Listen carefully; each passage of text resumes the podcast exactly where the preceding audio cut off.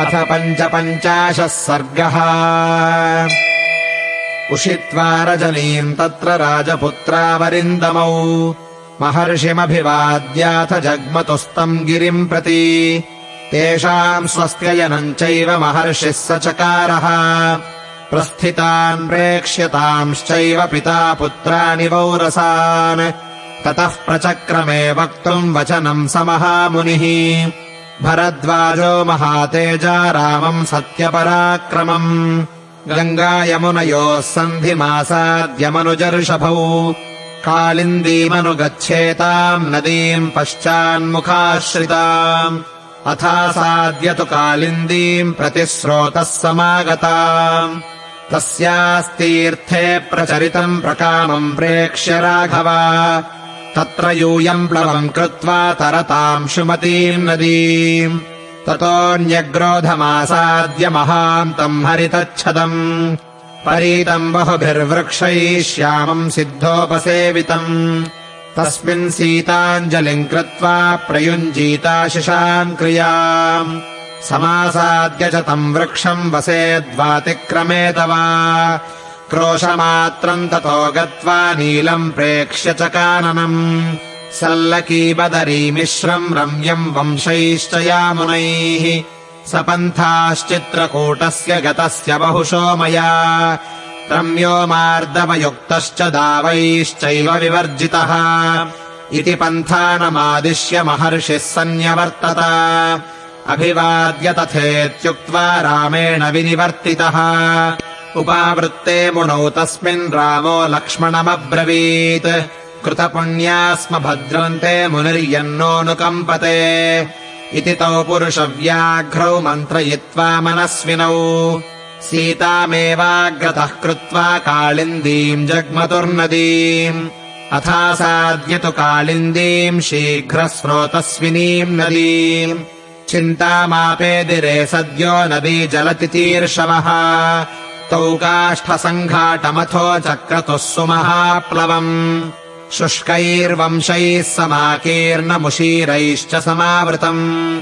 ततो वैतसशाखाश्च जम्बुशाखाश्च वीर्यवान्। चकारलक्ष्मणश्चित्वा सीतायाः सुखमासनम्। तत्र श्रियमिवाचिन्त्याम् रामो दाशरथिः प्रिया। ईषत्सलज्जमानाम् तामध्यारोपयत प्लवम् पार्श्वे तत्र च वैदेह्या वसने भूषणानि च। प्लवे कठिनकाजम् च रामश्चक्रे समाहितः। आरोप्य सीताम् प्रथमम् सङ्घाटम् परिगृह्यतौ।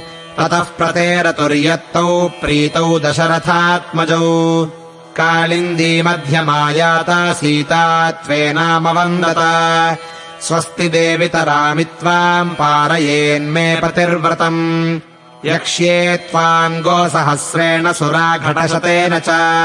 स्वस्ति प्रत्यागते रामे पुरीमिक्ष्वाकुपालिता कालिन्दीमथ सीता तु याचमाना कृताञ्जलिः।